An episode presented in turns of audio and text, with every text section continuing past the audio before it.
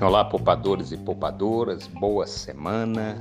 E a gente, eu queria começar a semana, a gente continuando aqui a nossa jornada de aprendizagem, né?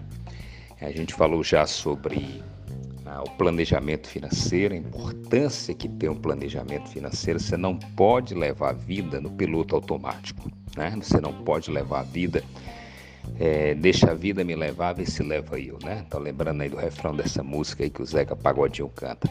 A gente tem que, de fato, construir um planejamento. Ele não precisa ser inflexível, ele não precisa ser complexo, mas se eu não chego onde eu quero chegar, eu não chego a lugar nenhum. Então você tem que ter uma meta. Assim a sua vida profissional, a sua carreira profissional, você tem seus sonhos, seus objetivos. Você naturalmente já deve ter pensado quando eu vou fazer aquele curso, quando eu vou fazer aquela viagem, quando eu vou comprar minha casa própria, ou então quando eu vou comprar aquele carro. Enfim, nós somos movidos pelos nossos sonhos, né? E é óbvio que para cada sonho tem que ter uma meta. E essa meta se estabelece entre alguns pilares. Aquelas coisas que você vai fazer de maneira mais imediata, aquelas que você vai fazer a médio prazo e aquelas que você vai fazer a longo prazo. Então você tem que estabelecer, colocar no caderninho de forma simples ou então numa planilha, as metas que você tem nas diversas áreas de atuação da sua vida. Eu costumo dizer para você que defendo o código de prosperidade, que são quatro pontos fundamentais, quatro eixos, né? Espiritualidade, trabalho, família, né? E saúde. Então você pode, por exemplo, pegar um caderninho, colocar essas quatro áreas e estabelecer para você quais as metas que você tem. Por exemplo, em relação à espiritualidade, como é que você vai? Vai meditar mais? Vai fazer um processo de introspecção, é, de, de uma leitura voltada a esse tema? Vai fortalecer mais esse lado do seu mindset de crescimento? Né? Depois você estabelece essa meta. Vou ler, vou fazer curso tal depois você tem a outra meta que é o trabalho e investimentos. Então você vai ver no seu trabalho quais são os cursos que você pretende fazer para aprimorar mais, quais são as ideias que você tem. Por exemplo, se quiser partir para o empreendedorismo, e depois você na sua família você tem que ter metas também. Como é que você vai melhorar o relacionamento com seus filhos, com sua esposa, né? Como é que você vai tornar o ambiente familiar mais interessante, mais bacana, né?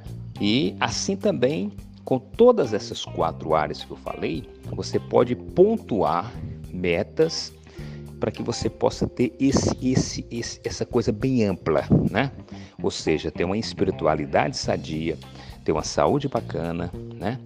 Ter o seu trabalho junto com seus negócios, dando, sinalizando de forma muito positiva, né? Então você vai, vai utilizando desses mecanismos, né? Desses instrumentos, né? Para que você possa de fato despertar na saúde, na família, na espiritualidade e no trabalho.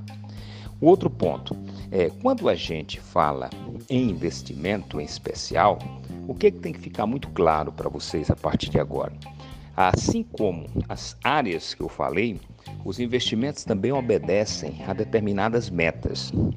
Então, eu vou investir de acordo com a meta que eu tracei. Então, se eu preciso utilizar uma parte desse dinheiro nos próximos quatro anos, o meu investimento terá como base ativos financeiros que tenha uma liquidez, a proximidade com a data que eu planejo. Se eu invisto pensando no futuro, na minha previdência daqui 20, 25 anos, 15, 30 anos, eu já tenho outros ativos financeiros que vão corresponder a essa perspectiva. Então você tem que estabelecer metas, porque se você não tiver esse planejamento, você não vai conseguir ver a, a evolução desse processo. E aí você desanima, né? Você perde o entusiasmo, né? E aí de repente você fica pelo meio do caminho, o que é pior. Então por isso que traçar metas dá assim uma, um comprometimento de atingir. E cada vez que você vai atingindo aquela meta, você vai se sentindo mais influenciado, mais motivado para ir para as metas posteriores. E conversando sobre investimentos, a gente tem que exatamente ver em que pé nós estamos. Então você vai identificar em que situação você se encontra, se você passou aquelas etapas com as quais eu sempre aqui me remeto, já superou o endividamento, já organizou seu orçamento familiar, sentou com o esposo, com a esposa, com o companheiro, com a companheira e sentaram e juntos definiram. Depois você já começou a montar a sua reserva de emergência, ou já montou, tem ali o suficiente de três meses, seis meses, a um ano das suas despesas mensais, e agora você pensa em investimentos. E aí, quando você começa a pensar em investimentos, você tem que ter uma conta no banco, ou então, ou você pode abrir uma conta digital. Hoje tem inúmeros né, bancos digitais, como o Banco Inter, né? Hoje nós temos o Nubank, e outros são mais tradicionais, tem seu banco, bancão, né? O Banco do Brasil, Caixa Econômica, Santander, Itaú e por aí vai. Então, os primeiros passos são esses. Ou pode também, e aí é gratuito, abrir uma conta em uma corretora. E aí tem várias, tem a Insinvest, tem a XP que é a mais famosa, tem a Rico, tem a Clea e diversas outras corretoras que te ajudam a oferecer uma prateleira de ativos para que você comece a investir. E vem sempre aquela pergunta: é seguro através das corretoras? Não há o menor problema, porque você não investe nas corretoras. Você investe numa prateleira de produtos através das corretoras. Então, seu dinheiro está lá, está lá no canal eletrônico do investidor, tudo registrado, sem nenhum problema.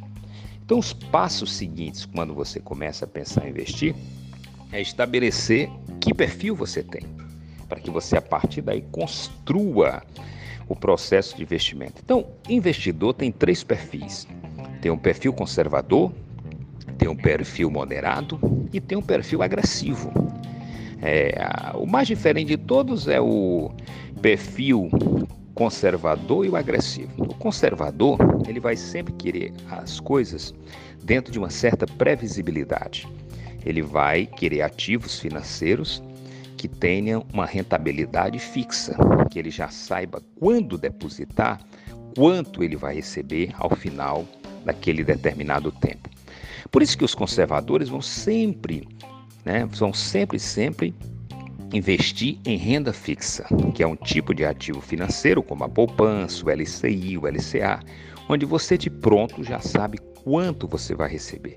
O próprio nome já diz, há uma linearidade. Né? Então, o conservador ele vai ficar exatamente investindo nos ativos de renda fixa. Né? O mais arriscado de todos que ele faz uso é o Tesouro Direto, porque apesar de ser um ativo de renda fixa, tem a flutuação é, durante o período por conta da marcação ao mercado. E o por outro lado, o agressivo, não, esse já é um perfil de investidor diferenciado. Esse já não quer saber muito da renda fixa. Esse não tem muito interesse nessa linearidade. Ele vai para um risco maior, ele vai para a bolsa de valores, ele vai para os fundos imobiliários, os fundos de ações, as debêntures.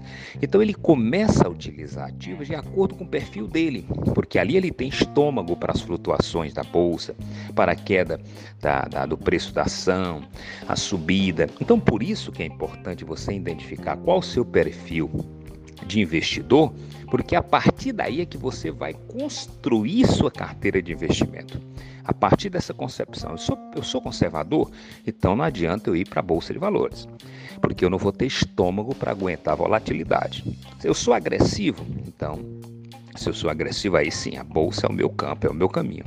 Mas aí, dentro desse contexto, é possível que o próprio agressivo concentre ali 80% dos seus investimentos em bolsa de valores, mas coloque ali 20% em renda fixa para lhe garantir uma segurança numa hora de dificuldade. Na mesma proporção, é possível até que o conservador não invista um tostão em renda variável, mas tenha ali 5% do seu investimento em um fundo de ação. É o máximo que talvez ele suporte. Mas há no entremeio o perfil moderado, é aquele que está entre o conservador e o agressivo. Esse vai entender que nem tanto e nem tão pouco.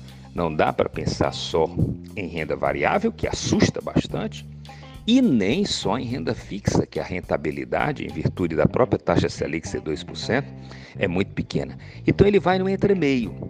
Ele faz ali mais ou menos é, 60% em ativos de renda fixa, 40% em renda variável, ou vai 80% em renda fixa, 20% em renda variável, e à medida que ele vai conhecendo, ele vai aumentando um pouquinho a renda variável. Então, esse perfil moderado, ele vai encarando as coisas, mas de acordo com a suportabilidade emocional dele. E aos poucos, ele vai construindo o seu portfólio de investimento. À medida que vai ganhando confiança, é possível, por exemplo, que alguém que seja de um perfil conservador inicialmente possa ir para o moderado e o moderado possa ir para um perfil agressivo.